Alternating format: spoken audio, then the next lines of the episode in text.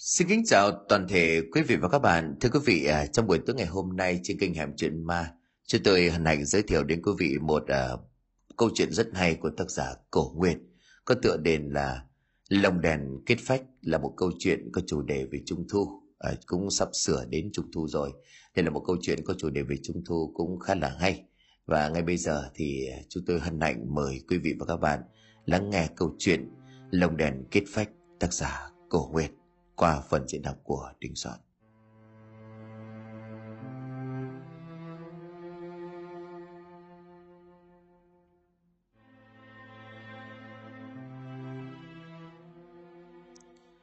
Trên con đường làng heo hút trải dài có những tán cây bạch đàn cao chót vót, phủ chiếc bóng to lớn xuống dưới lòng đường.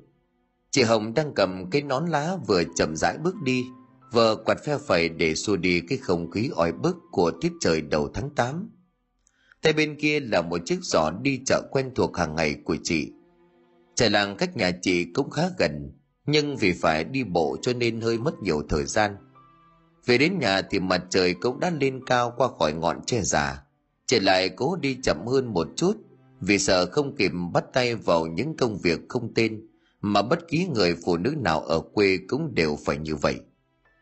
Thằng Dũng vừa trông thấy mẹ về thì liền ba chân bốn cẳng chạy ra ngoài sân nhà để đón. Nhưng nó không nhìn chị Hồng mà lại nhìn chăm chú vào cái giỏ tre trên tay của chị đoàn hớn hở nói. Mẹ, mẹ có mua giấy hoa với bút màu cho con không? Chị Hồng lúc này cũng đã bước chân vào trong sân nhà. Chị không vội trả lời nó mà đi liền một mạch đến bên chiếc giường được làm bằng gỗ ván dừa đặt ở ngoài sân sau đó thì chị mới chậm rãi ngồi xuống vừa quạt phành phạch vừa nói, chà mày nữa, chị biết nhiêu đó hả? Có mua. Thằng xuống vừa nghe thấy vậy thì liền nhảy cẫng lên vui mừng. Nó cười tít mắt vội chạy ngay đến bên cạnh chị hầm, nhưng không dám lục đồ trong giỏ trước vì sợ chị mắng. Nó chỉ đưa mắt nhìn vào khuôn mặt sáng bừng một niềm vui trong sáng của trẻ con. Nó lại nói, thích quá thôi, vậy là con có đèn trung thu để đi chơi với tụi nó rồi. Chị Hồng khẽ nhướng mày nhìn thằng xuống rồi hỏi Cái gì? Mày định làm đèn lồng đó hả? Ủa chứ không phải là đi mua màu về để học về vẽ mỹ thuật hả? Thằng xuống lắc đầu nó lại cười nhả hàm răng thiếu mất hai chiếc tiền đạo Rồi nhìn mẹ của mình rồi nói Không ạ, à, sắp đến trung thu Con nói mẹ mua giấy bút để con làm lồng đèn Chị Hồng ngẩn người ra sau đó đưa tay vỗ vào chán của mình một cái đoạn lầm bầm Chết chưa nữa Vậy mà mẹ quên mất đó. Thiệt là trong xó bếp giết rồi không có nhớ ngày tháng gì cả. Thằng Xuân vì cười, nó níu lấy cánh tay của chị Hồng rồi dục Mẹ lấy giấy bút cho con đi. Một lát đã con phải mang sang nhà bọn thằng Tèo để cùng bọn nó làm đèn lồng. Từ nó, đứa nào cũng có cái giấy bút cả rồi. Chỉ còn chờ con thôi. Chị Hồng khét lượm, con trai một cái rồi cũng mỉm cười. Đưa tay lục chồng chiếc giỏ tre. Lấy ra cái bịt xốp đưa cho thằng Xuân chị nói có đủ cả ở trong đó, mày muốn làm gì thì làm đi. Mẹ đi nấu cơm đã rồi còn phải tranh thủ ra ruộng. Dạ.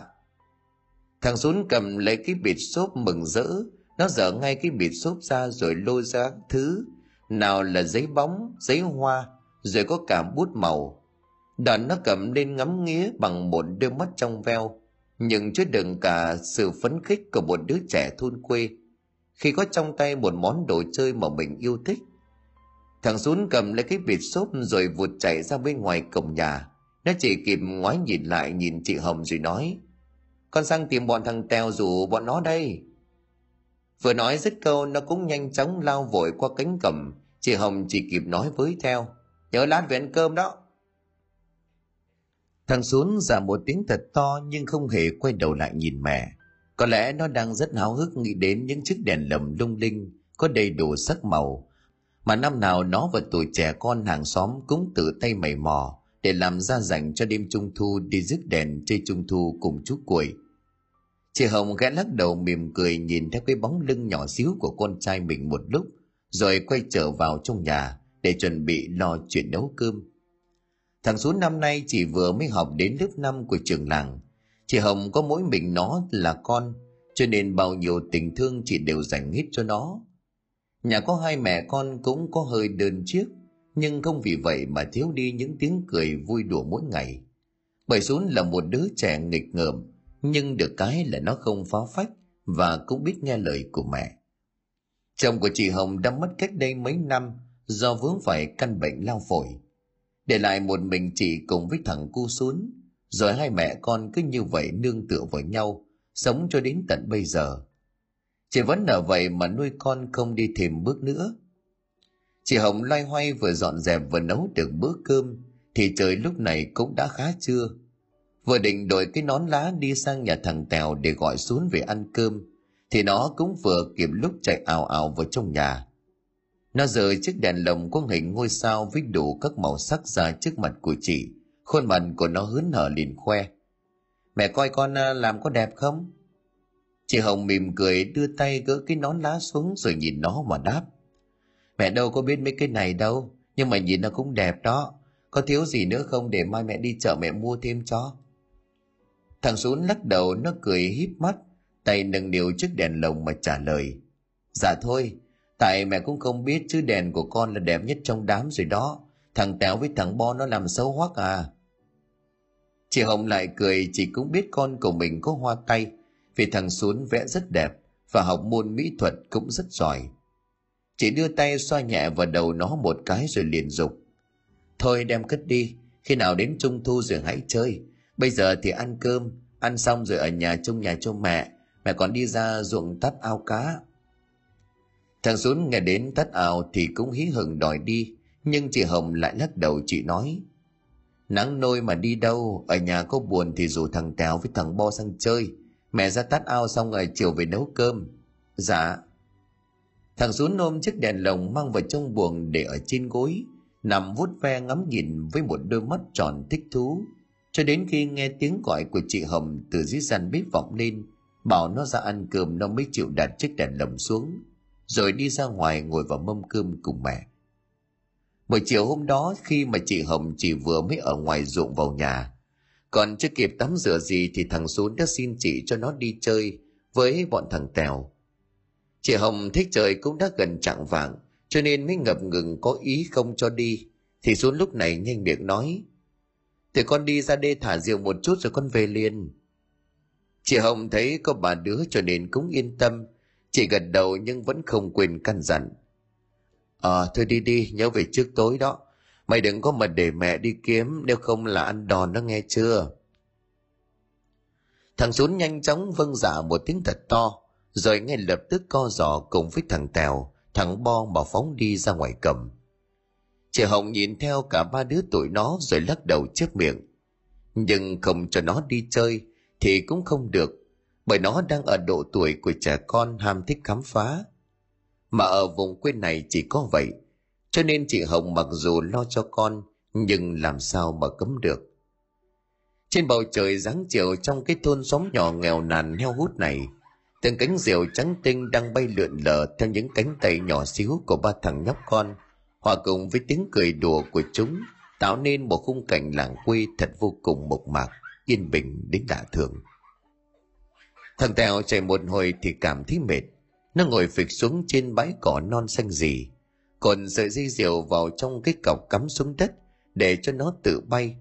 Rồi cứ như vậy há miệng ra thở dốc. Hai thằng kia thấy vậy thì cũng làm theo, rồi cả đám mới ngồi lại cùng nhau nói chuyện. Thằng bo nhỏ tuổi nhất trong bọn cho nên hay có tật ham chơi. Nó không ngồi cho nên cảm thấy chán, rồi vỗ vào vai của thằng tèo mà nói, anh tèo ơi, đi vô vườn mận của ông bảy hái trộm đi.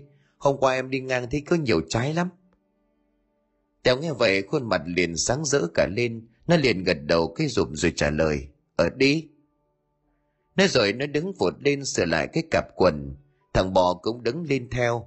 Nhưng hai thằng còn chưa vội đi mà nhìn sang xuống vì thấy nó đang còn ngồi. Tèo lúc này nhìn xuống rồi dục đi mày, sao còn ngồi đó? Thôi ta không đi đâu. Mẹ tao dặn là không được ăn trộm ăn cắp như vậy là xấu. Trời đất ơi hai có mấy trái mận mà trộm cắp gì mày? Tại vườn nhà ông ấy trồng nhiều quá, ông đâu có ăn hết. Để nó dụng cũng vậy. Tụi mình ăn dùm coi như là giúp đỡ ông ấy đỡ phải dọn vườn, có cái gì đâu. Thằng bò cũng đứng rồi ngồi thụp xuống. Nó gật đầu li lịa ra vẻ tán đồng ý kiến của tèo. Sau đó thì nói phụ họa. Phải đó, đi đi anh số nơi hai có mấy trái à có sao đâu. Dưới sức ép bằng lời nói của hai thằng, cũng tạm gọi là trí cốt xuân bắt đầu mím môi suy nghĩ, rồi cuối cùng nó gật đầu nhưng lại nói, thôi được, đi cũng được. Thế nhưng mà nếu ông bảy bắt gặp thì sao? Ông ấy mà mắng vốn là mẹ tao đánh chết. Làm gì có cái chuyện bắt gặp? Cái vườn mận đó, cách nhà của ông có tới mấy cái ruộng. Ông ấy có đi coi thì đi buổi sáng, chứ chiều dễ gì ông ấy dám đi. Ông ấy nổi tiếng là sợ ma cơ mà.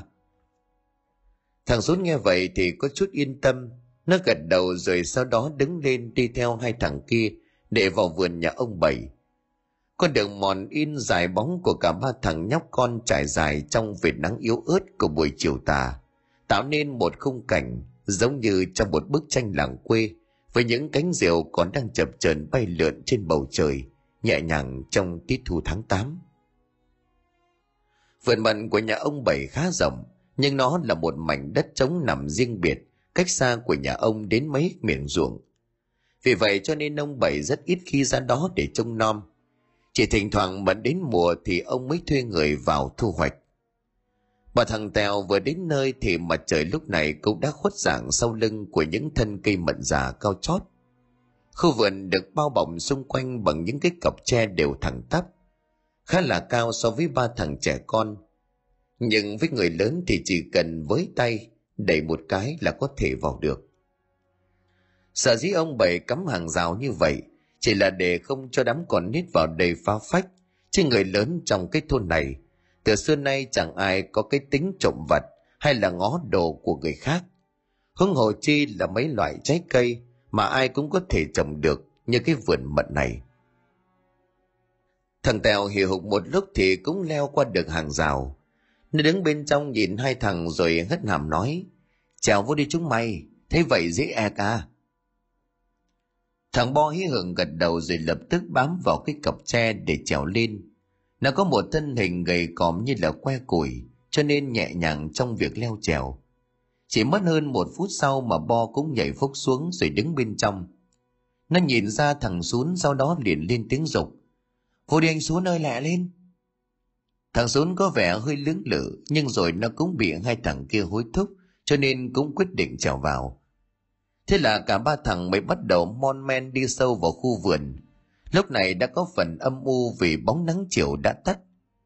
Đi được một đoạn khá xa nhưng vẫn chẳng thấy trên cây có trái mật nào Thằng Mo nghệt mặt ra gãi đầu lên tiếng. Ờ, hình như là ông ấy hái hết rồi sao đấy? Rõ ràng hôm qua em thấy trên cây trái cả chùm mà, giờ tự nhiên lại chẳng thấy trái nào. Tèo quay sang gốc nhẹ vào đầu nó một cái. Tài lanh công à, làm mất công trèo vào. Thằng bò bị đánh nhưng vẫn ngoác miệng cười, nó lại bắt đầu dở giọng như người vô tội. Em đâu biết đâu, sao ông bảy ông hái lẹ dữ vậy? Thằng Sốn cũng điếc mắt nhìn nhưng nó không mắng mà lại nói một câu hết sức nhẹ nhàng. Lần sau ấy còn như vậy nữa ấy, ta bắt chuồn chuồn cho nó cắn rốn của mày đấy. Thằng bò miệng vẫn cười vì nó biết hai thằng anh lớn tuy nói như vậy, chứ không có bắt nạt hay đánh chửi nó bao giờ. Tèo đưa mắt lên nhìn những thân cây mận, lúc này chỉ còn toàn lá. Nó có vẻ không cam tâm, cho nên liền quay sang hai thằng kia mà nói, Lỡ vào rồi hay đi sâu vào bên trong, xem còn trái gì nữa không? Nhưng xuống lắc đầu nó đáp, Thôi về đi trời sắp tối rồi, Mẹ tao mà đi tìm là cái đít tao đau hơn cái đầu đấy Lỡ rồi đi một lát đi Trời còn thấy đường này mà. Thế là xuống lại bị Tèo chiêu dụ. Bà đứa tụi nó kéo nhau đi sâu vào bên trong khu vườn. Nhưng ngoài những thân cây mận già nua ra Tụi nó chẳng nhìn được thêm bất cứ một cây ăn trái nào khác. Vừa định quay ngược trở ra, Tèo bất ngờ níu lấy hai cánh tay của hai thằng kia, lùi lại sau đó để nấp vào trong một bụi cây cao hơn, chống đến cả cái đầu. Thằng Sún không hiểu chuyện gì, nó thúc cùi trò vào bụng của thằng Tèo rồi nói, Gì vậy mày, tự nhiên núp ở đây chi? Có người ở đằng trước kìa. Vừa nói Tèo vừa ngất hàm về phía trước giang hiệu. Quả thật là có hai cái bóng người đang lom khom đi từ bên trong khu vườn Thằng bò mở to mắt ra cố tình nhìn cho thật kỹ, đã nó liền kêu lên. Là chị Thủy con của ông Bảy, nhưng mà còn ông kia là ai thì không có biết. Cả bà đứa nhóc lúc này đưa mắt nhìn nhau. Đúng là Thủy con gái của ông Bảy chủ vườn mận này. Cô đang đi cùng với một người đàn ông. nhưng anh ta lại có một chiếc nón tai bèo lụp sụp, che gần hết cả khuôn mặt cho nên tụi nó mặc dù đã cố gắng nhìn, nhưng vẫn không biết người đàn ông đó là ai ở trong cái xóm này thế họ đang đi về phía bờ ao gần chỗ mình đang nấp thằng tèo lúc này quay sang nói chỉ còn tối rồi mà bà còn đi ra đây làm gì không biết. Xuân lắc đầu, nó chớp miệng trả lời, ai mà biết chứ? Thôi kệ bà ấy đi. Kiếm đường về thôi. Bà ấy thấy tụi mình là chết chắc. Vừa nói, nó vừa toan đứng lên đi, thì đã bị thằng tèo níu lấy tay và kéo xuống. Tèo mắt năm năm nhìn ra chỗ bờ ao rồi nói, từ từ đã. Để ta xem họ làm gì. Ta đang tò mò không biết ông kia là ông nào. Rồi tự dưng hai người lén lút vào đây làm gì? Thằng xuống lúc này liền gắt nhẹ. Mày rảnh ghê quá đó. Đã vô vào vườn của người ta ăn trộm còn nhiều chuyện. Bá mà phát hiện ra là mép má mày đó rồi mày bị ăn đòn cho như tử thằng cừu bò lúc này liền gật đầu tán thành ý kiến của sún. Nó tuy ham ăn nhưng lại nhát đòn. Nó nhìn thằng tèo rồi nói anh sún nói đúng đó về thưa anh ạ. À, chị thủy mà thấy thì tụi mình chết. Nhưng mà kể cho ngay thằng đang léo nhéo ở bên tai tèo vẫn ra hiệu cho chúng nó ngồi im. Lúc này thì thủy và người đàn ông không nhìn rõ mặt kia, đã ngồi xuống bên cạnh bờ ao, nhưng lại xoay lưng về phía của tụi nó. Không biết hai người họ đang nói chuyện gì, vì tụi nó không nghe rõ, bởi khoảng cách cũng khá là xa. Nhưng tụi nó nhìn thấy họ đang ngồi dính chặt vào nhau. Sau một lúc thì còn ôm nhau rồi bắt đầu có những hành động mà bọn trẻ con tụi nó nhìn vào thì cũng đủ biết đó là đang âu yếm. Thằng tèo là một đứa lanh lợi. Nó lúc này khẽ cười nói với hai thằng kia. À thì ra là chị thủy có bồ. Dắt nhau vào đây để tâm sự đó. Thế nhưng mà không biết bồ của chị là ai. Nhìn cái tướng lạ hoắc à. Thằng cô bo cũng nhìn nó không biết bồ là gì cho nên hỏi. Ủa, bồ là gì anh tèo? Bộ hai người đó đang chơi đánh bài tiến lên hả thằng xuống không nhịn nổi nó vỗ vào đầu cu bo một cái. Tiền sư cái đầu mày đó. Bồ là người yêu, là người mà sẽ chỉ cưới làm chồng đó. Thằng cô bò khẽ à lên một tiếng. Không biết nó có hiểu hay không nhận thấy cái đầu của nó gật gật. Thằng xuống lúc này mới tiếp tục nói. Thôi về đi, biết vậy đủ rồi. Ở đây một hồi trời tối thôi đó, mẹ ta lại vác đuốc đi kiếm thì mệt lắm thằng tèo gật đầu nó cũng có ý định về, vì trời lúc này thật sự cũng bắt đầu tối dần. Thế là cả ba thằng mới nhẹ nhàng đứng lên, lòng dòm đi ra cố không để gây nên tiếng động. Rồi khi cả đám đi được một đoạn khá xa, bằng qua bóng lưng của hai người, nhưng chắc có lẽ họ đang bận tình tứ cho nên không hay biết. Thằng tèo tuy lớn nhưng lại khá nghịch ngợm, nó bất chợt dừng lại nhặt một hòn đất ném mạnh về phía cái ao chỗ của thủy và người đàn ông kia. Một tiếng tõm vang lên rồi nó mới nhanh miệng lên tiếng dục hai thằng kia. Chạy nhanh lên! Thằng tèo vừa nói dứt câu thì lập tức cắm đầu bỏ chạy. Thằng sún và cu bo không hiểu chuyện gì, thấy nó chạy thì cũng chạy theo.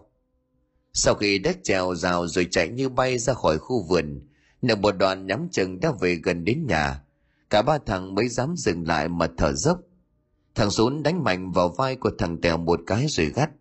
Mày đúng là cà chớn rảnh rỗi sinh nông nổi quá. Tèo liền cười lớn. Nó rất thích đi chọc phá người khác, cho nên lúc nào cũng có thể bày trò. Nó vừa cười vừa trả lời thằng sún ai biểu làm chuyện mờ ám chi? Ta ném cục đất chắc ông ấy bà tưởng đâu mai nhát. Xuân cũng cản lời với nó không thèm nói gì nữa, mà khoát tay một cái rồi nói thôi mạnh ai người về nhà đi, tối rồi đói bụng sắp xỉu. Nói rồi nó cũng ngay lập tức bỏ đi. Tèo với cu bo thì cũng chia nhau ra rồi đi về. Về nhà của ba thằng tuy ở gần nhau nhưng mà lại khác ngõ. Về đến nhà xuống trông thấy chị hồng đang ngồi nhặt rau, nó liền xả xuống bên cạnh rồi nhìn cái rổ rau mà cười nói, rau nhút hả mẹ? Con đoán tối nay là sẽ ăn mắm kho. Chị hồng ngước mắt lên nhìn nó chị cái nhíu mày rồi cất giọng hỏi. Ờ mà mày đi đâu bây giờ mới về hả? Người ngợm thì hôi rình ra, hay lại tụ tập đi phá làng phá xóm? Đâu có đâu, tụi con đi thả diều, có phá gì đâu. Thật không? Thật hả? Thằng sốn tất nhiên là giấu nhẹm đi cái chuyện nó đã vào vườn của nhà ông bảy để hái trộm mận. Chị hồng nhìn nó một lúc như dò xét, thấy không có gì khả nghi, cho nên chị hất hàm lên tiếng dục. Được rồi đừng có bật để cho người khác tìm mắng vốn mẹ đấy. Không thôi là mẹ ăn đòn đó. Bây giờ đi tắm rửa, đi còn ăn cơm, tối rồi. Thằng sún thở vào nhẹ nhõm. Nó giả một tiếng gió to rồi chạy như bay ra ngoài chỗ để mấy cái lù nước. Xối ào ào tắm nhanh hết mức có thể. Vì bây giờ trời đã vào thu, nên ban đêm khá lạnh. Sáng hôm sau, khi mặt trời đã lên cao qua quá ngọn tre già, thằng rún mới giật mình choàng tỉnh nó chậm rãi ngồi dậy ngáp dài đôi mắt của nó vẫn còn nặng trĩu vì tối qua mải mê đọc nốt cuốn truyện tranh cho nên đi ngủ muộn Xuân vừa định bỏ chân bước xuống giường thì nó nhìn thấy chiếc lồng đèn của mình đang nằm ngay ngắn ở trên gối. Không nhịn được nó lại cầm lên ngắm nghía cả buổi với một tâm trạng háo hức. Vì còn có ba ngày nữa là đến trung thu. Xuân uể hoài đi ra sau nhà tìm mẹ, nhưng không thấy bóng dáng của chị Hồng đâu. Nó lại đi lên trên nhà ngó xem đồng hồ thì đã thấy chưa lắm. Đưa mắt nhìn ra ngoài xuống cái lầm bầm một mình Bình thường mẹ đi chợ về sớm lắm mà nhỉ, sao hôm nay à, giờ lại còn chưa có về nữa? Nó cứ đi ra đi vào mà ngắm, mãi cho đến khi cái bụng đã đói meo sôi lên sùng sục thì nó mới nhìn thấy mẹ về. Chị Hồng từ ngoài cổng bước vào vẫn chiếc nón lá, cùng với cái giỏ tre đi chợ quen thuộc cầm ở trên tay. Chị vừa bước vào nhà thì thằng Sún đã vội vàng chạy lại, nếu cánh tay của chị mà nói. Sao nay mẹ về trễ vậy? Con đói bụng quá. Chị Hồng chưa vội trả lời, chị cũng không có ý định đi vào bếp, mà lại đi tới bên chiếc bàn trà ở chính giữa ngồi xuống. rót một ly nước rồi uống liền một hơi cạn sạch, khuôn mặt vô cùng mệt mỏi. Có lẽ là vì bên ngoài trời đang nắng gắt. Thằng Xuống thấy vậy thì lo lắng, nó liền tới gần rồi hỏi. Mày bị sao vậy? Mày bị bệnh à? Lúc này thì chị Hồng mới ngước mắt nhìn lên, Chị lắc đầu trả lời. Bệnh hoạn gì đâu. Trời đất ơi mẹ vừa mới đi trở về đi ngang qua nhà của ông Bảy đó. Thế người ta đứng đông quá cho nên mẹ mới đứng là hỏi chuyện. Thì mới biết là con gái của ông mất tích. Ông ấy đang huy động người đi tìm kiếm. Mà ta nói kiếm muốn tát nước hết ở trong cái xã này mà không có gặp nó. Thằng Dún vừa nghe đến con gái của ông Bảy thì thoáng giật mình. Nó liền ngay lập tức hỏi. Mẹ nói gì? Con gái ông Bảy là chị Thùy hả? Ờ, nó chứ ai. Ông ấy có một đứa con gái chứ mấy. Hồi nào giờ có thấy nó đi đâu ra khỏi nhà. Vậy mà bây giờ không biết là đi đâu mất từ tối qua. Ông ấy chờ hoài mà không có thấy nó về. Thằng Dún nghe tin đó thì liền đứng tần ngần. Nó nhớ lại chuyện hôm qua rồi khẽ lẩm bẩm. Tối hôm qua vừa thấy ở trong đó. Mày nói gì đó xuống Mày thấy ai? À, chả không con con không có thấy ai. Xuân đưa ánh mắt có vẻ như đang hoang mang nhìn mẹ. Nó cũng không biết là con nên nói chuyện tối qua cho chị Hồng nghe không. Suy nghĩ một hồi nó lại quyết định không nói gì vì sợ chị Hồng sẽ đánh đòn mình vì cái tội đi ăn trộm.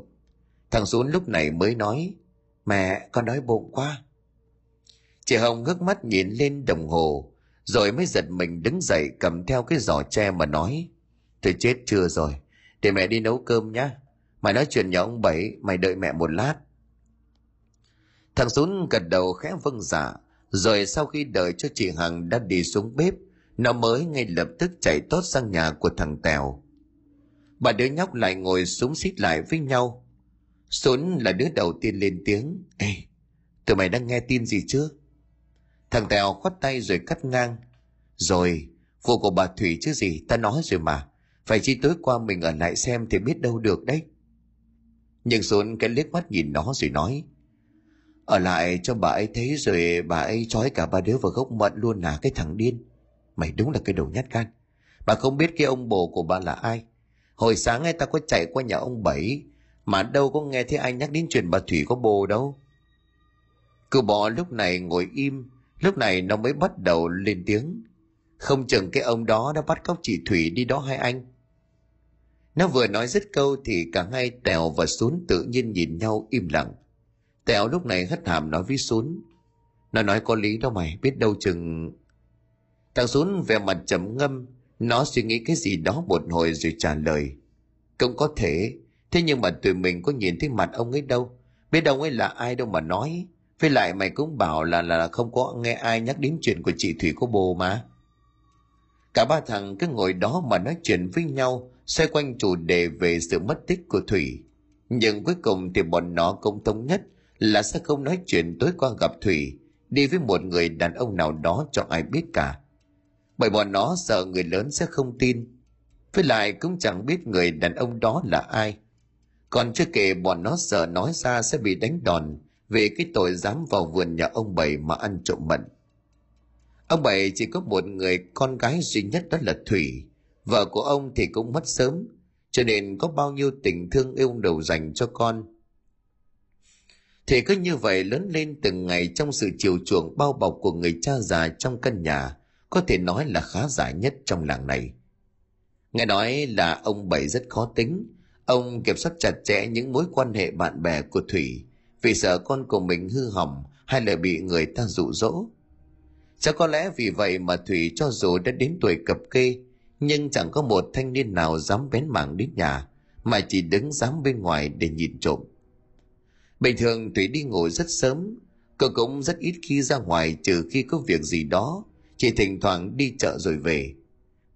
Cho nên từ khi đêm hôm cho đến sáng sớm mà không thấy cô trong nhà, ông bảy đã rất lo lắng ông nghĩ ngay đến việc con mình bị mất tích, chứ ngoài ra thủy không thể nào đi đâu được lâu như vậy.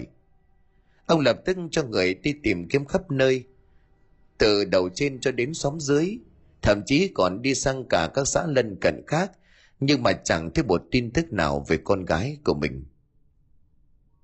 Ba ngày sau, buổi chiều chị hồng sau khi đã lo cơm nước xong, thì liền bày biện ra các loại bánh trái mà chị đã tranh thủ mua khi đi chợ từ lúc sáng mang về để trên bàn thờ cúng gia tiên hôm nay là rằm tháng 8 âm lịch và cũng là ngày tết trung thu cho nên không khí ở trong xóm nhỏ này lại có chút rộn ràng hơn ngày thường một năm có ba ngày rằm lớn mà tất cả mọi người ở đây đều làm lễ cúng kiếng từ trên bàn thờ cho đến bên ngoài trời.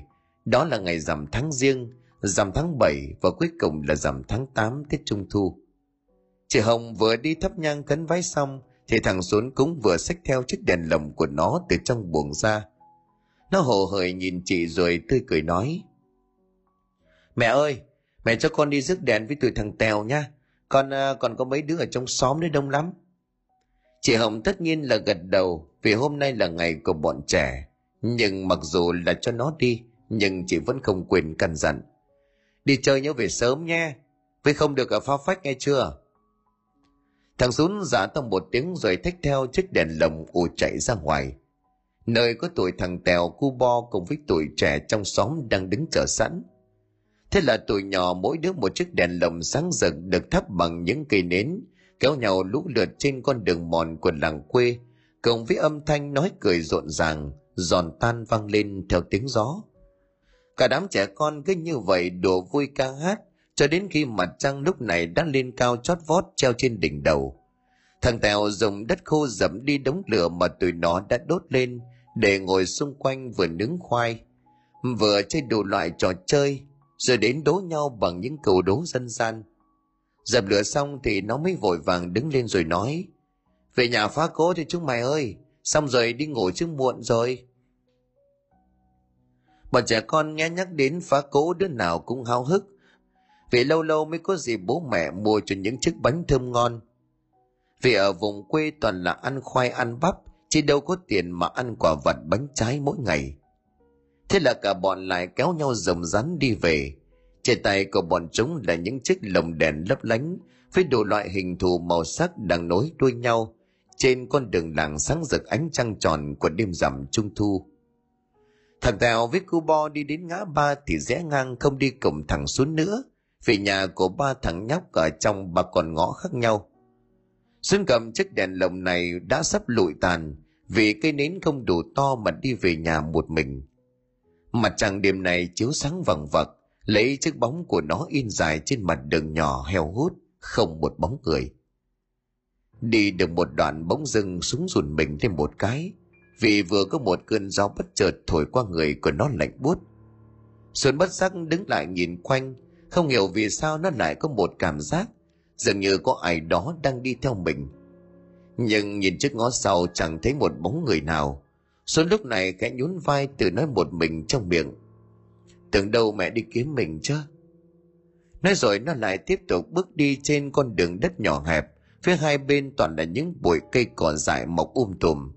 Nhưng vì đêm nay có trăng cho nên nó vẫn có thể trông thấy rõ ràng được lối đi còn một đoạn nữa là rẽ vào bên trong con ngõ để về nhà. Nhưng tự nhiên là trước mặt nó lại có một cây rất to, nằm chắn ngang ở giữa đường. Cây cây vẫn còn xanh tốt um tùm lá, nhưng không hiểu sao lại bị đổ. Xuân cái nhíu mày, nó nhìn cái cây rồi nói, ai đốn cây vào giờ này vậy trời? Rõ ràng hồi nãy mình đi có thấy nó đâu. Xuân vẫn đứng đó nhìn vào cái cây mà thắc mắc, nhưng rồi nó cũng lắc đầu mặc kệ khi nghĩ đến chị hồng đang đợi ở nhà, vì lúc này chị cũng đã khá muộn. Xuân dắt chiếc lồng đèn vào trong lưng quần rồi túm lấy mấy nhánh cây. Trèo qua nhưng mà khi chân của nó vừa chạm vào thân cây, thì nó liền hốt hoảng kêu lên một tiếng. Ôi, sao đau? Trời ơi, cái gòn gai, ai lại chơi ác ôn vậy chứ? Xuân ngồi bình xuống đất. Nó dở hai bàn chân của mình lên, rồi xoa xoa nắn nắn. Vì xuống đi chân trần không bằng dép cho nên đã bị gai của cây bông gòn đâm sốc vào chân. Nó bực mình nhìn chằm chằm vào cây bông gòn gai chết tiệt. Sau đó mới từ từ đứng lên rồi ngược trở về bằng một con đường khác. Nhưng nó đâu biết được rằng khi nó chỉ vừa quay lưng lại, bước đi thì cái bông gòn cũng liền lập tức biến mất. Xuống cầm lấy chiếc đèn lồng trên tay, đi thoăn thoắt trên con đường mòn khác, dẫn về nhà của mình dù có hơi xa đi một chút, chiếc lồng đèn của nó lúc này đã tắt ngấm từ lúc nào. Con đường này phải đi ngang qua cái vườn mận nhà ông bảy. Nó vừa đi vừa ngắt vù vờ mấy bà ngắt thiếu nhi, với một tâm trạng khá là vui vẻ. Vì trong đầu của nó đang nghĩ đến mầm cỗ có nhiều bánh trái đang đợi ở nhà. Chỉ còn một đoạn nữa là đã ra khỏi vườn mận, số lúc này mới cố gắng nhanh hơn một chút thế nhưng mà lại vấp phải một thứ gì đó. Rồi ngã sóng xoài nằm lăn ra trên nền đất. Chiếc lồng đèn cũng bị văng ra xa. Xuân cố gắng ngồi dậy. Nó bỏ tới chộp lấy chiếc đèn lồng của mình, rồi dùng tay phủi đất để tránh bị bẩn. Và khi nó ngước mắt lên, thì bất ngờ nó thấy ở phía trước mặt ở đằng xa, có một bóng người đang đi về phía cái vườn mận của nhà ông bảy. Xuân cố gắng căng mắt ra nhìn nhưng cái bóng đó lại trắng toát cả một màu từ trên xuống dưới. Dáng người siêu vẹo mờ ảo trông có vẻ hơi lạ lùng và kỳ dị. Xuân cứ ngồi đó nhìn mãi nhưng nó chẳng nhận ra cái bóng người đó là ai. Rồi đột nhiên nó nhớ đến thủy. Vì nhìn dáng thì rõ ràng là phụ nữ lại còn đang đi về phía khu vườn. Nó lại nhớ đến người đàn ông lạ mặt hôm trước. Đã nó khẽ nhíu mày rồi tự nói một mình lẽ nào chị ấy vào đó để gặp ông kia, mà chị về nhà hồi nào sao mình không nghe nói?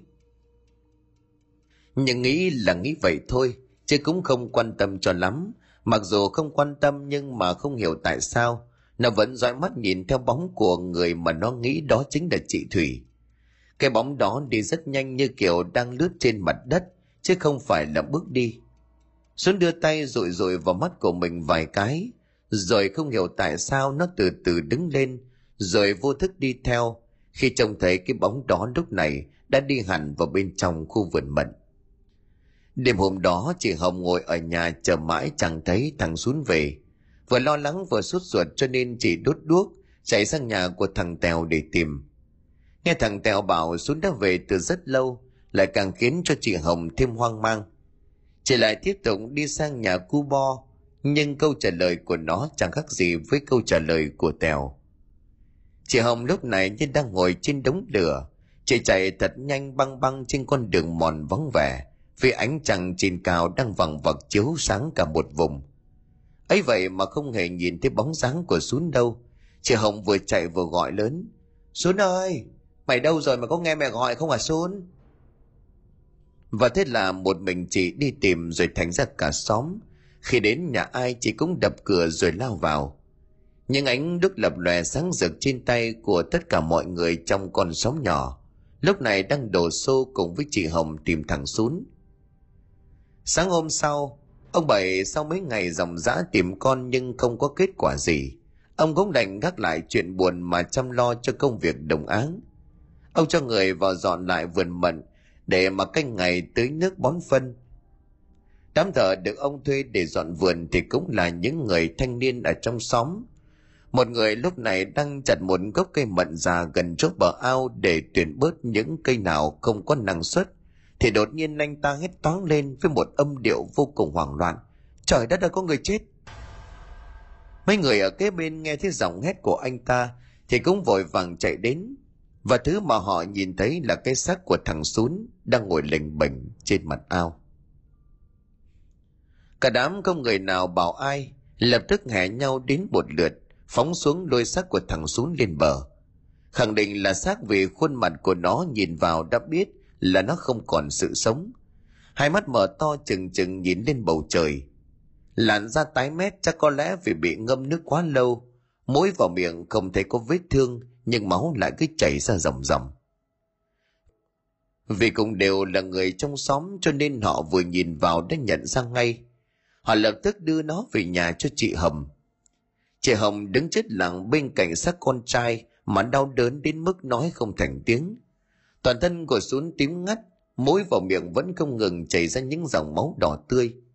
Chị Hồng ngay bàn tay run rẩy vuốt nhẹ vào khuôn mặt của thằng xuống rồi chị lại khẽ nở một nụ cười trong nước mắt, bắt đầu cất giọng ngập ngừng ngắt quãng.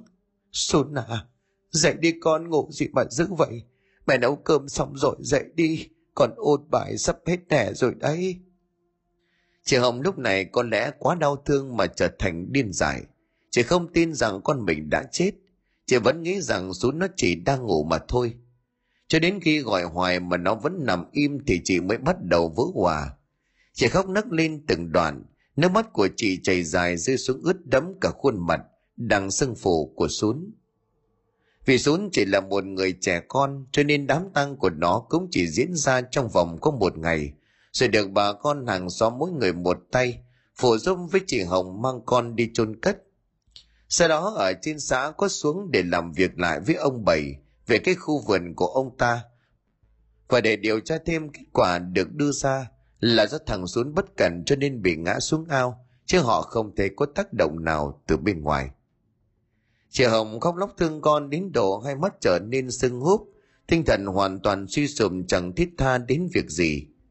Chị cứ ôm ghì lấy chiếc lồng đèn của thằng Sún mà mấy người thợ cứ nhặt được bên bờ ao và lòng, rồi cứ như vậy ngày đêm ủ rũ bên cạnh bàn thờ của con. Mấy ngày sau đó thằng Tèo với thằng Cu Bo về cái chết của Sún mà trở nên buồn bã, vì thiếu vắng đi một người bạn chơi thân. Hai đứa nó rủ nhau thăm mộ của thằng bạn thân đoàn mệnh. Trời dáng chiều in dài ngay chiếc bóng gầy còm lầm lũi của hai thằng nhóc trong cái vệt nắng hiếm hoi cuối ngày còn sót lại, hẳn lên một khung cảnh của sự mất mát lẫn tiếc thương đau buồn thấy rõ.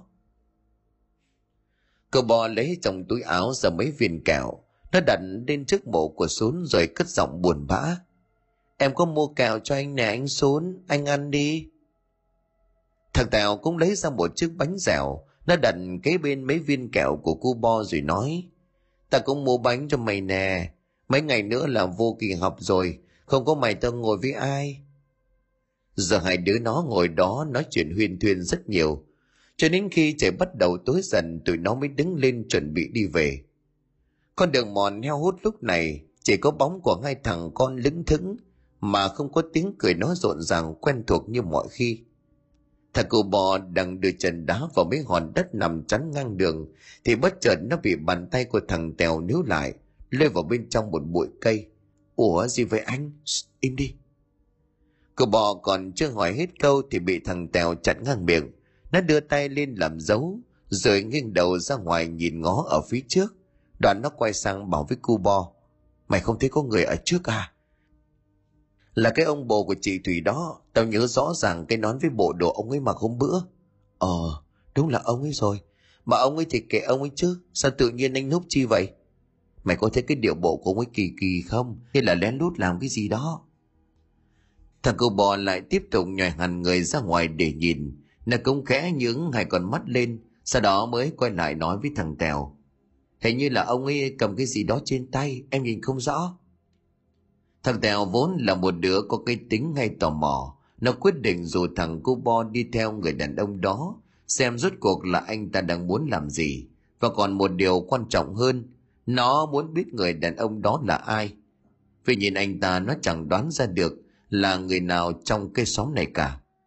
Thế là hai đứa nó liền lập tức bỏ ra cuối người long khom đi theo phía sau của người đàn ông đang đội chiếc nón tay bèo lụp sụp đi được một đoạn, thằng cu bo mới kéo tay của tèo lại rồi nói, anh tèo, ông ấy đi vô vườn mận của ông bảy kia, em không dám vô đó đâu. Thằng tèo cứ mãi nhìn người đàn ông mà không để ý đến địa điểm. Lúc này nghe cu bo nói vậy, nó mới sực nhớ ra. Nhưng vốn bản tính can lì, tèo nếu lấy tay của thằng cu bo rồi lên tiếng chấn an, không sao đâu, có tao ở đây rồi không cần phải sợ, cứ đi theo ông ấy xem, nhưng mà mày sợ gì? Anh xuống chết ở trong đó. Thằng cô bò dù gì cũng là một đứa trẻ con. Nó rất sợ ma cho nên không dám đi vào. Thằng tèo thì ngược lại không hiểu vì sao. Nó cứ như bị một cái gì đó thôi thúc phải vào bên trong. Xem rốt cuộc người đàn ông đó đi vào vườn mận để làm gì. Tèo liền vỗ vai của cu bo một cái rồi nói, mày vừa đi viếng mộ nó xong còn sợ. Vậy thôi mày ở đây chờ tao nhé tao vào xem thử rồi quay ra. Nếu sợ thì cứ về trước đi không, thôi thôi để em đi với anh, một mình em cũng sợ lắm. Thế là hai thằng lại mon men đi vào bên trong khu vườn. Theo sát phía sau lưng của người đàn ông kia, khi mà anh ta không hề hay biết. Người đàn ông bước đi rất nhanh, thằng tèo nấp ở đằng xa nhìn thấy. Người đàn ông đó đang đứng bên cạnh một cái gò đất khá thấp. Anh ta đang đặt cái túi đang cầm trên tay lên gò, rồi quỳ thụp xuống hình như là đang lầm rầm cái gì đó. Nhưng khoảnh khắc hơi xa, cho nên hai thằng không nghe thấy được gì cả. Thằng cu bo lúc này mới huých nhẹ vào người của thằng tèo mà hỏi, ông ấy làm gì vậy anh? Ta đâu biết. Hình như là ông đang lạy hay sao ấy, mà lạy ai nhỉ? Ở đây đâu có thờ phật hay gì đâu mà lạy. Hai thằng nhóc cứ bám lấy bụi cây mà ngó nhìn ra đằng trước chỗ của cả người đàn ông đang quỳ. Mặc dù bọn họ rất cố gắng để nhìn thế nhưng vẫn không thể nhận ra anh ta là ai trong cái xóm này. Rồi sau một lúc người đàn ông đó mới chậm rãi đứng lên, rồi từ từ quay lưng lại bước đi về hướng ra khỏi khu vườn. Đợi cho người đàn ông đó đi rồi, thì thằng tèo mới níu lấy cánh tay nhỏ xíu của cô bo, chạy ra chỗ cái gò đất. Nó vội vàng ngồi xuống để xem thứ mà người đàn ông vừa nãy đặt xuống là gì. Thằng tèo khá nhíu mày, nó nhìn vào cái đống đang nằm ở dưới đất mà nói ủa, sao lại để đồ ăn ở đây? Còn có cả chân nhang nữa nè. Em không biết. Hay là ông ấy cúng gì? Thằng tèo nghe đến chữ cúng thì đột nhiên nó đưa mắt nhìn đăm đăm xuống gò đất. Tự nhiên nó thoáng dùng mình một cái, rồi kéo tay của thằng cu bo chạy nhanh khỏi khu vườn. Vừa đi nó vừa nói, đi về nhà của dì hồng lẹ đi. Cậu bò không hiểu vì sao lại về nhà của sún, nhưng vì bị tèo kéo đi nhanh cho nên nó cũng không hỏi được gì. Chỉ biết chạy theo băng băng trên con đường đất nhỏ hẹp. Chạy đường độ hơn tầm 10 phút thì cuối cùng hai thằng cũng đứng trước cổng của nhà chị hồng. Thằng tèo vì đã quen thuộc với căn nhà cho nên không cần gọi cổng vào luôn. Cô bò cũng đi theo chân của tèo. Hai thằng tiến vào nhà thì thấy chị hồng đang ngồi một mình trên chiếc giường che cũ kỹ trên tay của chị vẫn còn đang cầm chiếc đèn lồng của xuống với một khuôn mặt buồn rười rượi. Thằng tèo vội vàng chạy đến ngồi bên cạnh chị hồng. Nó nhìn chị rồi nói dì hồng, con có chuyện này muốn nói cho dì nghe. Chị hồng từ nãy đến giờ vẫn không hay hai thằng nhóc đó vào nhà mình từ khi nào. Nghe thấy giọng của thằng tèo kế bên cất lên, thì lúc này chị mới khẽ ngó qua. Có chuyện gì? Thằng tèo tự nhiên lúc này lại chút ngập ngừng nó không biết phải mở lời như thế nào, nhưng rồi cuối cùng nó cũng nói Dì Hồng ơi, Chị còn nhớ cái vụ của chị Thủy hôm trước không Chị Hồng mặc dù trong lòng đang cảm thấy buồn, Nhưng nghe vậy cũng thoáng nhướng mày, Chị lại nhìn Tèo rồi hỏi, Con Thủy nó sao Nó mất tích rồi mà Thằng Tèo bấy giờ mới dám kể lại chuyện hôm trước mà chúng nó đi vào khu vườn mận của ông Bảy. Rồi còn kể luôn chuyện mà tụi nó nhìn thấy Thủy đi cùng người đàn ông lạ mặt đó. Sáng hôm sau khi nghe tin Thủy mất tích, chị Hồng khuôn mặt tối sầm chỉ cất giọng nghiêm túc rồi hỏi. Sao bây giờ mày mới nói? Dạ, tôi tôi con sợ bị gì la. Chị Hồng không nói gì nữa, dù gì thì sự việc cũng đã qua. Với lại bây giờ thằng Sún nó cũng không còn. chỉ có muốn la muốn chửi nó thì cũng là điều không thể chị hồng lại ôm lấy chiếc đèn lồng vào lòng nốt nước mắt vào trong mà gắng gượng vượt qua nỗi đau mất con. Thằng tèo vì còn nhỏ cho nên là chắc sẽ không hiểu lắm về điều linh thiêng đó. Nó chỉ nhìn thấy sự việc có hơi kỳ lạ, cho nên chỉ muốn nói cho chị hồng nghe. Tèo lại tiếp tục kể. Hồi nãy con với thằng bo lại nhìn thấy ông ấy đó. Ông ấy đi vào vườn mận rồi bày đồ cúng trên một cái gò đất. Con thấy ông ấy quỳ hình như là khấn vái gì đó nữa gì hả? Chị hồng nghe vậy bất giác nhíu mày sao bày đồ cúng à? Dạ. Chị hồng lúc này trên khuôn mặt bắt đầu hiện lên một nét tỉnh táo. Chị im lặng một lúc như đang suy nghĩ điều gì. Đoạn chị quay sang nhìn tèo. Mày có nhìn thấy từ mặt của thằng đó không? Không gì ạ. À. ông ấy lúc nào cũng đội cái nón nụp sụp nhìn không ra. Vậy nó có nhìn thấy hai đứa mày không? Tèo lắc đầu. Chị hồng lúc này bán tín bán nghi trực giác của một người lớn như chị liền nhận ra trong chuyện này có điều gì đó không được bình thường. Mà có lẽ tèo cũng nghĩ như chị. Mặc dù nó chỉ là một đứa trẻ con, chẳng vì lẽ đó cho nên nó mới nói ra cho chị hồng biết chuyện, khi nhìn thấy thích đồ cúng mà người đàn ông kia để lại. Chị hồng đặt chiếc đèn lồng của xuống qua một bên, chị nhìn tèo và cu bo. Thôi, hai đứa về đi, chuyện này không được nói cho anh nghe chưa, kể cả ông bảy không được nói. Thế ngày mai tèo qua đây với dì dì nhờ chút chuyện? Thằng cụ bò nghe vậy thì lập tức hỏi ờ con thì sao? Con ở nhà chuyện của người lớn. Ở nhà ngoan ngoãn ôn bài vở, sắp vào học kỳ rồi đó. Cậu bò cũng là một đứa trẻ biết nghe lời. Nó chỉ cái tận ham chơi mà thôi. Cho nên khi nghe chị hồng nói vậy, nó cũng khẽ gật đầu. Sau đó hai thằng cắp đít ra về.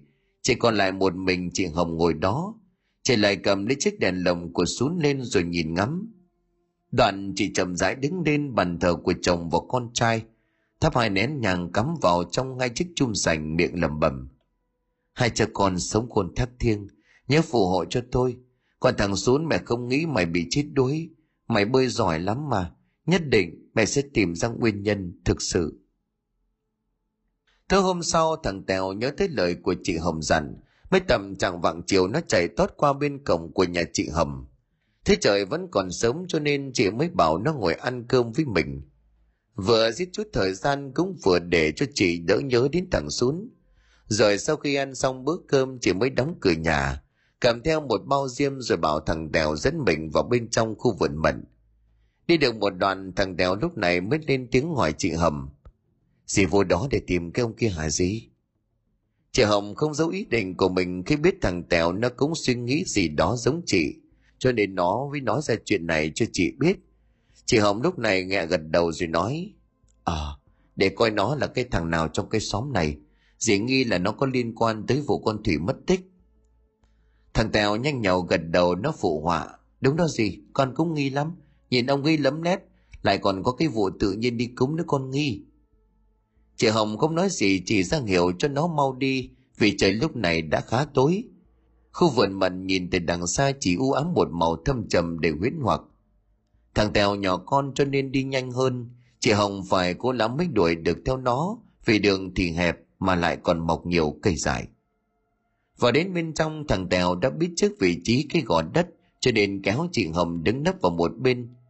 Hai người một lớn một nhỏ cứ như vậy dõi mắt nhìn ra ngoài Chị Hồng khẽ nói, hôm qua nó tới là vào tầm khoảng mấy giờ. Tèo liền gật đầu, dạ mà không chắc là bữa nay ông có tới nữa không nó con sợ... Nhưng chị Hồng lại nói một câu chắc nịch, chắc chắn là nó sẽ tới. Sao gì biết? Chị Hồng không trả lời nó, chị chỉ đưa mắt nhìn chằm chằm về phía cái ao, nơi mà thằng xuống con mình đã tử nạn. Khuôn mặt của chị hẳn lên một nét gì đó buồn bã lẫn đau lòng ngay lúc này bỗng có tiếng bước chân vang lên sụt soạt dẫm đều trên chiếc lá khô đến gần. Thằng tèo ngó nhìn ra nó vội vàng quay lại nói, ông tới kìa. Chị hồng đưa tay ra miệng ra hiệu cho nó im lặng. Vẫn là người đàn ông với chiếc nón tay bèo cùng bộ đồ quen thuộc ấy. Thằng tèo không thể nhầm lẫn được, nó cũng lấy làm khó hiểu và tại sao anh ta chỉ mặc có một bộ quần áo duy nhất. Vì nó đã nhận thấy đến lần thứ ba Lúc này người đàn ông lạ mặt quỳ xuống trước cái gò đất nổi. Anh ta không mang theo đồ gì cúng như hôm qua, mà chỉ có mấy nén nhang được thắp lên rồi cắm xuống vội vàng. chị hồng cố nhích lên để nhìn ra bên ngoài một chút để lắng tai nghe những câu mà anh ta đang dì dầm ở trong miệng đừng ám tôi nữa tôi sai rồi tôi thật sự không cố ý nếu hôm đó em không làm như vậy tôi sẽ không xuống tay đâu tôi sai rồi người đàn ông cứ lặp đi lặp lại câu từ như vậy, cho đến khi đứng lên rời khỏi khu vườn. Chị hồng lúc này trên khuôn mặt bỗng hiện ra nét gì đó hơi kỳ lạ. Chị đợi cho người đàn ông đó đi khuất, rồi vội vàng chạy ra cái gò đất. Nói là cái gò đất vậy, chứ bình thường nhìn vào nó cũng giống như một ụ mối nhỏ. Chỉ có chiều dài là dài hơn một chút. Chị hồng ngồi xuống chỉ cẩn thận quan sát cái gò đất, rồi nhổ mấy cây nhang lên nhìn một hồi đoạn chỉ quay sang thằng tèo. Về thôi, ngày mai tính sau. Thằng tèo lúc này liền thắc mắc, không ra hỏi ông ấy hả gì? Nếu ngày mai ông không tới thì sao? Nhưng chị hồng lắc đầu buông một câu khẳng định, chắc chắn nó sẽ tới, bây giờ về thôi. Thằng tèo không hiểu ý định của chị hồng, nhưng cũng nghe lời, nó gật đầu rồi bỏ đi trước. Chị hồng cất bước theo sau. Nhưng khi đợi cho thằng tèo vô nhà chị bảo mới lật đật chạy sang nhà ông bảy tìm ông không biết là chị đã nói gì chỉ thấy một lúc sau cả chị và ông bảy cùng với mấy người làm nữa liền đi khỏi nhà đến thẳng khu vườn mận Thứ hôm sau đúng như lời của chị Hồng dự đoán, người đàn ông đó lại quay lại. Vẫn chân nón tay bèo lụp sụp cùng với bộ đồ cũ kỹ quen thuộc. Anh ta nhìn ngó trước sau một hồi, thì mới lấy làm chậm chậm bước đến bên cỏ đất. Chị Hồng và thằng Tèo đã tới nấp sẵn trong bụi cây từ trước. Người đàn ông quay lại quỳ thụp xuống. Anh ta lấy trong túi ra mấy nén nhang, sau đó bận diêm thấp lên, rồi cắm xuống dưới gò đất, miệng bắt đầu lầm rầm khấn vái. Thủy, cậu xin em siêu thoát, anh biết anh sai rồi. Đêm nào anh cũng gặp ác mộng, anh không cố ý đâu. Người đàn ông cứ như vậy mà luôn miệng khấn vái những câu từ. Hết nhận lỗi rồi lại đến cầu xin. Cho đến khi ngẩng mặt nhìn lên, đột nhiên anh ta liền kêu lên một tiếng thất thanh sau đó ngã vẩn ra đất. Ở trước mặt của anh ta lúc này là một thân ảnh trắng toát, đầu tóc rũ rượi, che kín đi cả khuôn mặt. Cái thân ảnh như đang từ từ bước từng bước về phía của anh ta. Tà áo trắng bay phất phới trong gió tạo nên một khung cảnh thật khiến cho con người ta khi nhìn vào cũng phải đến chín phần mất vía người đàn ông bị dọa đến nỗi chỉ ngồi bệt trên đất liên tục xua tay. Đầu cứ lắc qua lắc lại, giọng nói run rẩy. Đừng đừng tới đây. Tôi xin lỗi, tôi sai rồi. Nhưng cái thân ảnh kỳ dị đó vẫn cứ bước chậm rãi tới. Khuôn mặt bị che khuất bởi mái tóc đen lòa xòa chấm cả xuống xích đất. Rồi sau đó từ trong khuôn miệng của cái thân ảnh đó phát ra một thanh âm kéo dài, đang đứng đối diện với người đàn ông chỉ cách đó vài bước chân tại tại sao mày lại giết tao? Người đàn ông lúc này bỏ đi. Anh ta bỏ như là một loài thú bốn chân nhưng không thể nào di chuyển được. Có lẽ vì quá sợ hãi. Anh ta liên tục lắc đầu rồi run giọng. Không Tôi không cố ý tôi sai rồi, tôi sẽ thành tâm sám hối. Cái thân hình kia vẫn còn đang đứng đó, nó nhờ ngón tay chỉ vào mặt của người đàn ông rồi tiếp tục chất vấn. Khôn nạn, ta đã làm gì mày mà mày nỡ giết tao? Mày sai cái gì? Mày sai như thế nào? Người đàn ông lúc này đang trong tình trạng hoảng sợ đến cùng cực. Anh ta đến thở cũng không nổi, chỉ biết lắc đầu. Rồi đến khi cái thân ảnh trắng toát kia hỏi đến lần thứ ba, thì anh ta mới run rẩy nói là do tôi tham lam tôi không nên chiếm đoạt số vàng đó nó là của cô là tại tôi nhất thời bị lòng tham che mắt tôi đã phụ lòng cô cái thân ảnh chắc có lẽ là đang nghe rõ những lời thú tội của anh ta. Lúc này mới từ từ bước lên vài bước. Không nói gì, chậm rãi rồng tay quẹt lấy mái tóc rũ rượi của mình sang một bên. Khuôn mặt ngay lập tức hiện lên trong ánh đúc bập bùng của những người làm thuê của nhà ông bảy. Lúc này cũng vừa kịp thời bước ra từ bên trong. Người đàn ông ngỡ ngàng bật ngửa ra đằng sau, thế còn chưa kịp định thần, thì ông bảy không biết từ đâu lao vụt tới ông ta túm cổ áo của người đàn ông rồi quát mày, cái thằng khốn nạn, thì ra mày giết chết con gái tao ông bảy tức giận đến mức khuôn mặt đỏ bừng Ông giật mạnh cái nón tay bèo của người thanh niên kia xuống. Khuôn mặt của hắn lộ ra trong ánh lửa lập lòe trên những cây đuốc sáng trưng. Ông bảy lúc này nghiến răng rồi rít lên. Thì ra là mày. Thằng thằng làm công cho thương lái mua mận thảo nào mà không nhận ra mày ở trong cái xóm này người đàn ông vô cùng hoảng sợ. Hắn yếu lấy cánh tay của ông bảy lúc này còn đang giữ chặt cổ áo của mình mà cất giọng văn xin. Ông ơi, xin ông tha cho con con biết tội rồi. Chị hồng lúc này cũng níu tay của thằng tèo chạy ra. Cái bóng nòa kia nãy là do ông bảo bảo chị làm bếp của nhà mình giả dạng thành ra để hù dọa người đàn ông, cho hắn sợ để nói ra sự thật. Thế ra đêm trước chị hồng vì nghi ngờ dưới gò đất này có điều gì đó cộng thêm với lời khấn vái của người đàn ông kia, cho nên chạy sang nhà ông bảy để báo tin. Ông bảy vốn đang rất con tin con gái. Nay nghe con mặc dù trong lòng có hơi hoang mang, nhưng vẫn quyết định đi theo chị hầm. Vì ông cũng hy vọng điều đó là không đúng, bởi nếu như sự thật con gái của mình đã chết, ông sẽ rất đau lòng và tuyệt vọng. Và để xác thực, ông đã cho người đào cái gò đất ấy lên, nhưng sự thật lại quá phũ phàng vì tất cả sự nghi ngờ của chị hồng đều đã được bày ra trước mắt. Xác của thủy nằm ở dưới đó, ông bảy lập tức nhận ra con mình, bởi bộ đồ bà ba mà đêm trước khi ở nhà, cô vẫn còn hay mặc trên người. Ông bảy lúc này tiếp tục nốm lấy cổ áo của người đàn ông rồi ông hét lên, mày nói đi, tại sao mày lại giết con tao? Nếu mày không nói sự thật, tao, chính tao sẽ xử tội mày lấy máu của mày tế cho phong hồn của con tao mà không cần đến pháp luật. Người đàn ông run rẩy, hắn sợ hãi lắc đầu nguậy nguậy rồi bắt đầu từ từ kể lại. Hắn tên là lực, là người làm công cho thương lái đến mùa mận trong vườn nhà ông bảy. Là có một vẻ ngoài điển trai lại mạnh mẽ, tháo vát. Hắn trong một lần tình cờ gặp thủy khi cô thay cha chạy ra ngoài để làm việc với thương lái. Kể từ đó, lực đem lòng si mê thủy cho nên luôn tìm cách để gặp gỡ cô. Rồi cả hai cũng bắt đầu nảy sinh tình cảm, nhưng ông bảy vốn nổi tiếng khó tính. Thì rất sợ cha của mình cho nên không dám công khai mối quan hệ với người đàn ông có xuất thân nghèo hèn, mà lại là con của người dân tứ xứ không rõ lai lịch. Vậy là cả hai người mới len lút hẹn hò với nhau, mỗi đêm bên trong khu vườn mận để tránh sự dòng ngó. Đêm đó cũng như thường lệ khi mà cả hai đang mặn mà mà tình cảm thì đột nhiên, thủy lần được ở trong túi áo của lừng có một bức thư tình.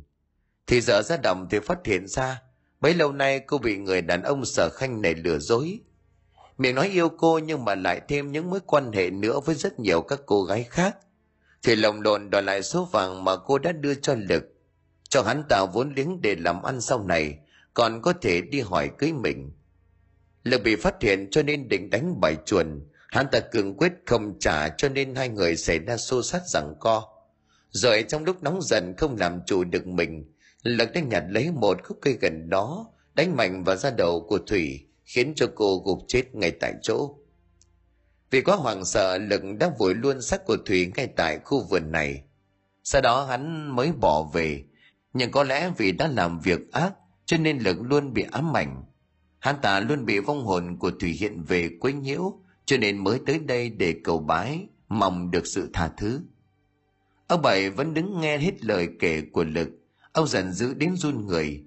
Nhưng chút lý trí còn xuất lại của ông, chỉ tắt hắn vài cái, rồi sau đó sai người, gô hắn lại, đem lên xã cho chính quyền xử lý. Chị hồng lúc này lao tới, chị túm lấy vai của lực lúc này liền gào lên. Mày mày đã làm gì con tao? Con tao nhát gan lắm không thể tự nhiên mà nó đêm đêm lại vào trong này. Có phải là nó đã phát hiện ra mày cho nên mày giết nó phải không? Lực nghe thấy những lời luận buộc tội của chị hồng, khuôn mặt của hắn liền trở nên hoang mang. Cả người có rúm nhưng vẫn lắc đầu. Không, tôi không biết con của chị là ai cả. Mày nói láo, con tàu nó biết bơi đấy. Không có lý nào mà nó lại chết đuối cho được. Chị hồng tức giận giết lên từng chữ đôi mắt của chị mở to nhìn chằm chằm vào khuôn mặt xám xịt của tiên lực, như muốn xé toạc hắn ra thành trăm nghìn mảnh. Ông bảy thấy tinh thần của chị hồng như vậy, đến lúc này mới bước tới lên tiếng khuyên nhủ. Mặc dù ông cũng rất căm hận, kẻ đã giạt tay giết hai con gái của mình, thế nhưng dù gì thì cũng còn có pháp luật. Ông đặt bàn tay giả nua của mình lên vai của chị hồng, rồi kéo vỗ về nói thôi, bây giờ cứ giải thoát nó lên xã đi. Để cho chính quyền xử lý, nó có tội hay không thì người ta sẽ điều tra ra, cô cứ yên tâm. Chị hồng không nói gì nữa mà đứng đó im lặng. Ông bảy thấy chị không trả lời thì cũng biết chị cũng thuận lòng. Cho nên hướng quay sang ra hiệu cho mấy người làm. Lôi cổ của tên lực này đi. Khu vườn lúc này chỉ còn lại một mình chị Hồng.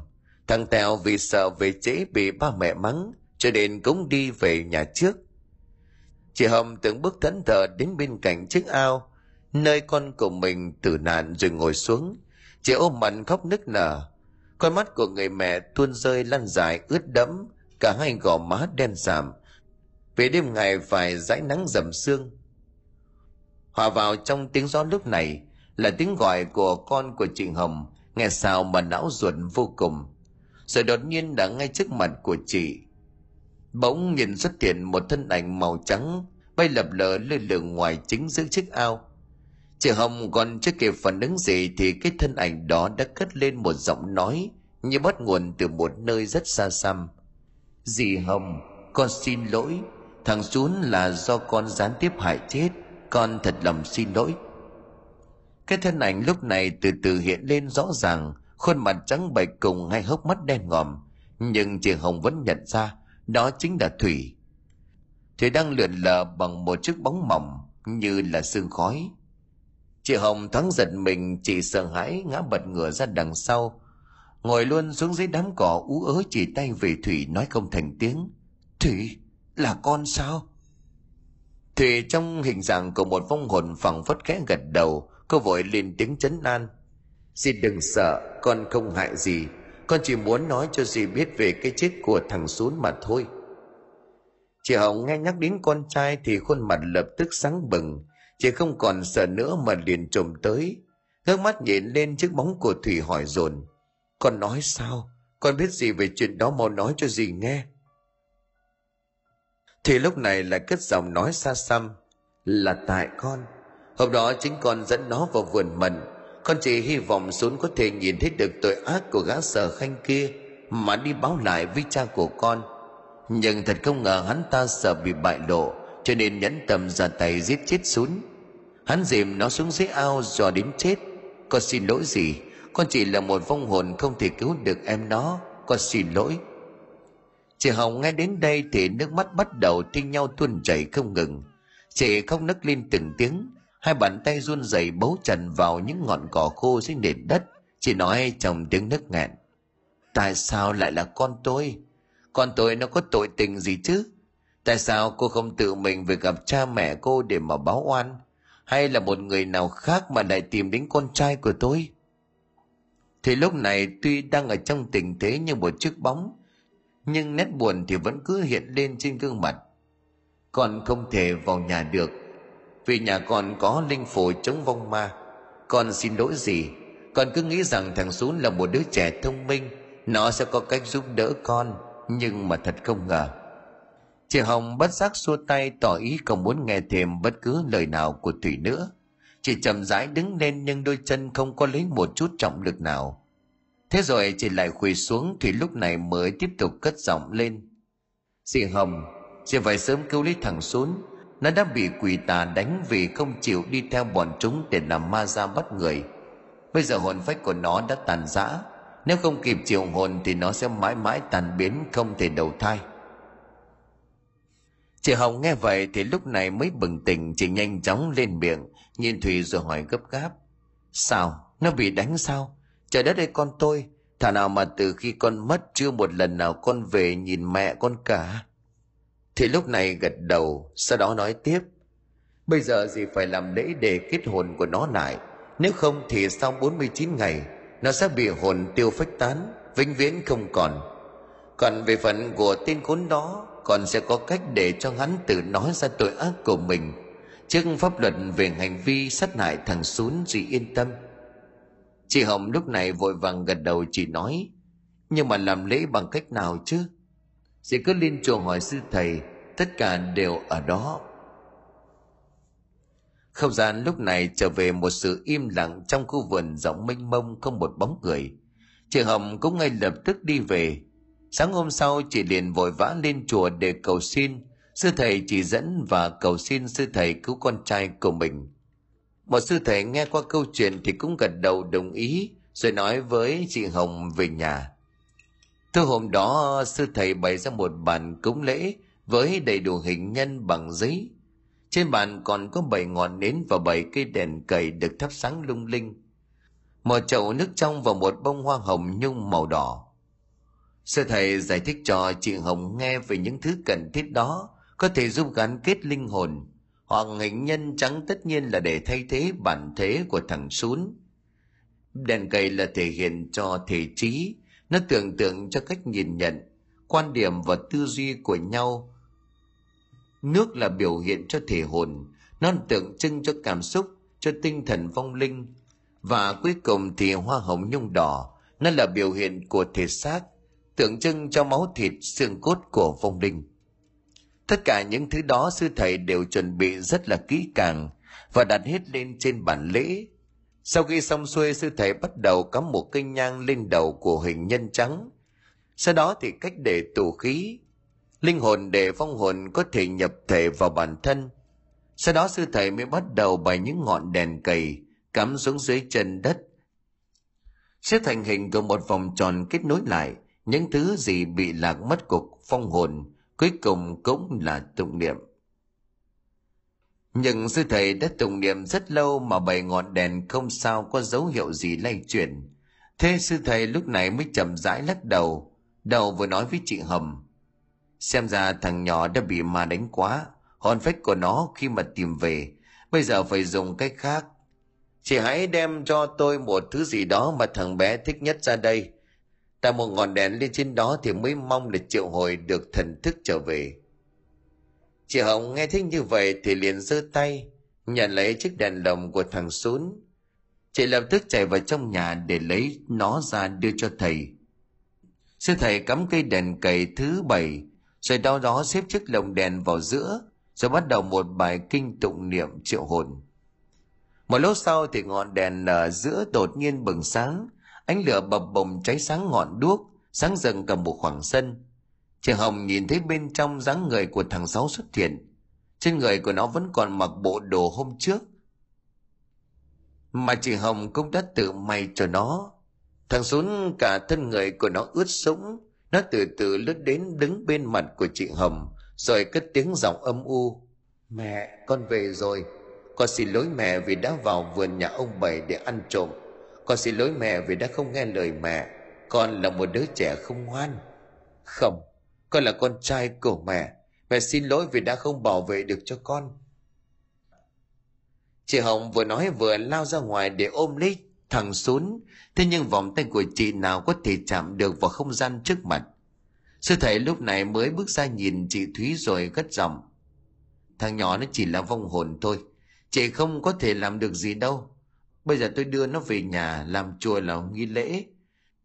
Chị cố gắng vượt qua được nỗi đau để cháu nó được yên nghỉ.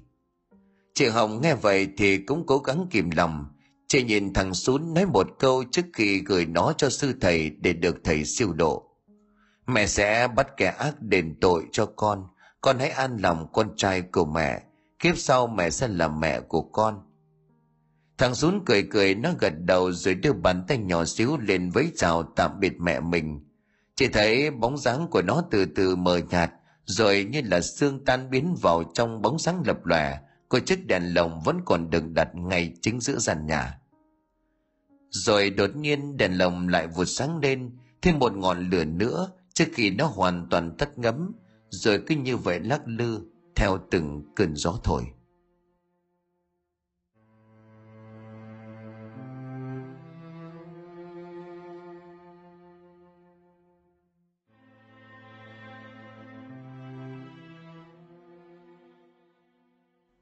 Xin cảm ơn quý khán thính giả đã chú ý đón nghe. Xin kính chào, tạm biệt quý vị và xin hẹn gặp lại quý vị và các bạn trong những câu chuyện tiếp theo.